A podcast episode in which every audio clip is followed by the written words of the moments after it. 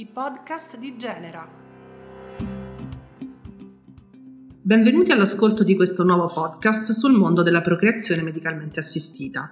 Oggi con me c'è la dottoressa Roberta Maggiulli, che è la supervisor del laboratorio di embriologia del centro Genera Life di Roma.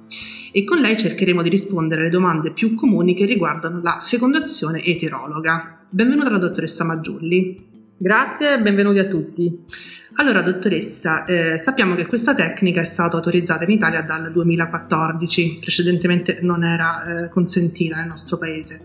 E da allora sempre più coppie con problemi di infertilità si sono rivolte ai centri di PMA per avere accesso a questa procedura. Innanzitutto vorremmo sapere in cosa consiste. Se la fecondazione omologa è quella che utilizza gameti che appartengono al partner femminile, quindi ovociti e maschile e quindi spermatozoi della coppia, la fecondazione eterologa invece fa riferimento a gameti che provengono da un donatore o da una donatrice che è esterna alla coppia. Quali sono quindi le coppie eh, candidate ad avere accesso a una fecondazione eterologa? Allora, la fecondazione eterologa eh, trova indicazione in tutti quei casi in cui possa essere accertata una sterilità eh, irreversibile e assoluta, quindi in, in tutti quei casi in cui il medico di riferimento è in grado di accertare che la coppia non dispone di gameti che sono competenti con la riproduzione. In particolare in Italia, in accordo con la nostra normativa vigente, eh, possono accedere in, alla, a questi trattamenti tutte le coppie sposate o conviventi di sesso diverso e in età potenzialmente fertile e quindi non possono accedere a questi trattamenti eh, né i single né coppie eh, dello stesso sesso. Perfetto. Eh, qual è invece l'iter che presso il vostro centro si deve seguire per avere accesso alla fecondazione eterologa? Allora, il percorso inizia con una prima consulenza specialistica che viene effettuata dal, dal ginecologo di riferimento e che consiste in un inquadramento iniziale generale del, della coppia e dell'accertamento del, dell'esistenza dei requisiti per l'accesso a un trattamento di fecondazione eterologa. Quindi durante questa prima visita eh, viene valutata tutta la storia pregressa del, della coppia, eventualmente vengono prescritti degli esami eh, aggiuntivi che possono essere necessari per completare l'iter diagnostico e eh, poi a personalizzare quello che sarà il percorso terapeutico. Una volta che l'iter diagnostico è stato completato, il laboratorio eh, invia una, una richiesta di, di gameti alla banca di riferimento e tale banca si occuperà poi di individuare un donatore che possa essere compatibile sia per quelle che sono le caratteristiche fenotipiche eh, che genetiche del, della coppia ricevente e si occuperà poi di gestire il prelievo, la crioconservazione dei, prelievo dei gameti, la crioconservazione e il, il loro invio presso il nostro centro. Allora, dottoressa, in qualche modo, eh, parlando di questo, la domanda sorge spontanea. A quali controlli vengono sottoposti i donatori e le donatrici di gameti? Prima di poter essere inseriti nel programma di donazione, eh, tutti i donatori di gameti vengono sottoposti a dei controlli approfonditi e molto accurati da parte di un team multidisciplinare che mh, è composto da un, solitamente da un ginecologo o un andrologo, da un genetista di riferimento e da uno psicologo. E questo, questa prima valutazione ha proprio l'obiettivo di andare a massimizzare eh, l'efficienza clinica dei trattamenti che offriamo, ma anche di garantire allo stesso tempo una massima tutela della coppia eh, ricevente di quello e del nascituro. Eh, quindi per eh, l'iter di selezione dei donatori parte da una prima valutazione anamnestica per valutare la presenza di specifici eh, requisiti soggettivi che rendono il donatore idoneo alla donazione e poi eh, prosegue con la prescrizione e la valutazione di esami aggiuntivi che sono di base esami ematochimici, esami infettivi, esami genetici eh, in conformità a quello che viene descritto dalle direttive eh, vigenti e dalle indicazioni fornite dalle società scientifiche. Quindi tutti i, soltanto i candidati che arrivano a superare l'intero processo e rigoroso processo di selezione potranno poi essere inseriti nel programma di donazione.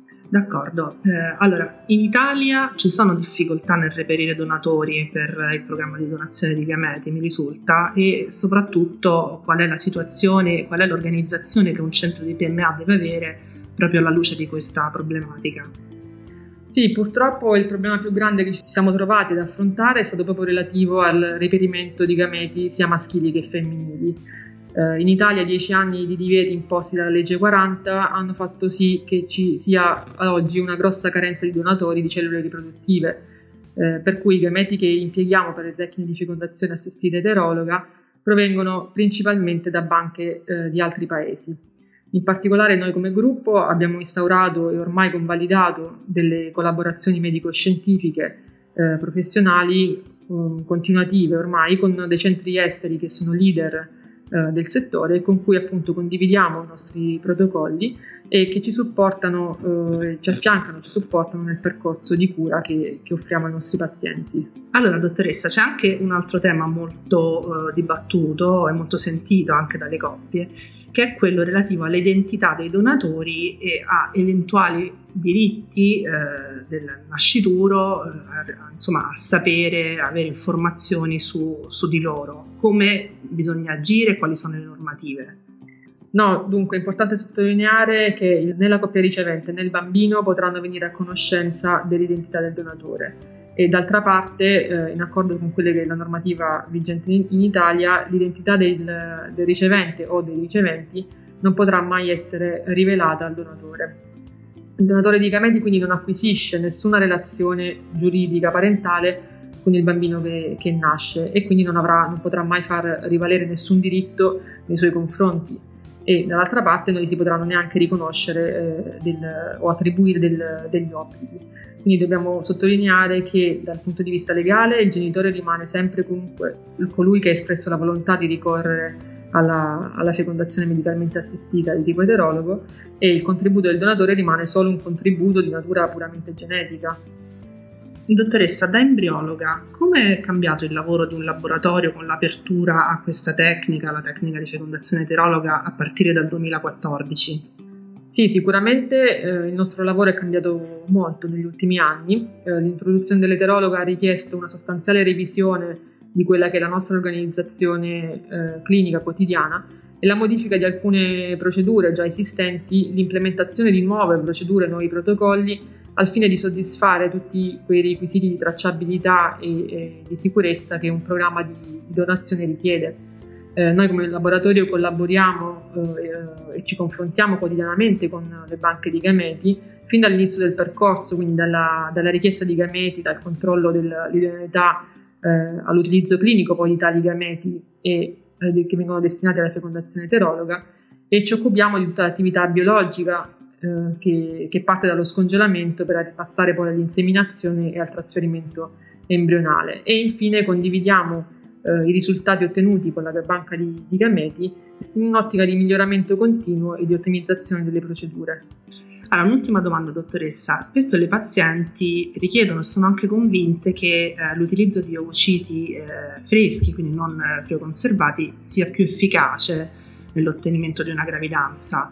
Questo è vero oppure no? Beh, sicuramente dal momento in cui ehm, è stata implementata la, la, verificazione come procedura di elezione per la crioconservazione eh, ovocitaria, abbiamo la possibilità di eh, offrire, eh, mh, utilizzando gameti crioconservati, la stessa efficacia, gli stessi risultati clinici che otteniamo con, con i gameti eh, freschi. Sicuramente eh, nel, nel, nostro programma di ovodonazione, che come dicevamo prima si basa principalmente sull'importazione di gameti crioconservati da, da centri esteri, teniamo comunque in considerazione il fatto che una piccola percentuale di ovociti possa eh, non sopravvivere e, e, subire quindi un danno dal, dal, processo di crioconservazione, che è un, un fenomeno totalmente fisiologico. Eh, motivo per quale nel, nel, nei nostri programmi di vaccinazione partiamo eh, già da un, da un, numero di ovociti leggermente superiore rispetto che, a quello che solitamente si usa nei trattamenti in fresco. Quindi, per rispondere alla sua domanda, è in parte vero, eh, ma ad oggi abbiamo sicuramente gli strumenti per controbilanciare eh, tale potenziale effetto e ottenere comunque risultati che sono assolutamente sovrapponibili a quelli che otterremo eh, utilizzando vociti freschi. Benissimo, allora ringraziamo la dottoressa Roberta Maggiulli che è stata con noi oggi. Grazie a voi. E vi rimandiamo al prossimo appuntamento con i podcast sul mondo della procreazione medicalmente assistita.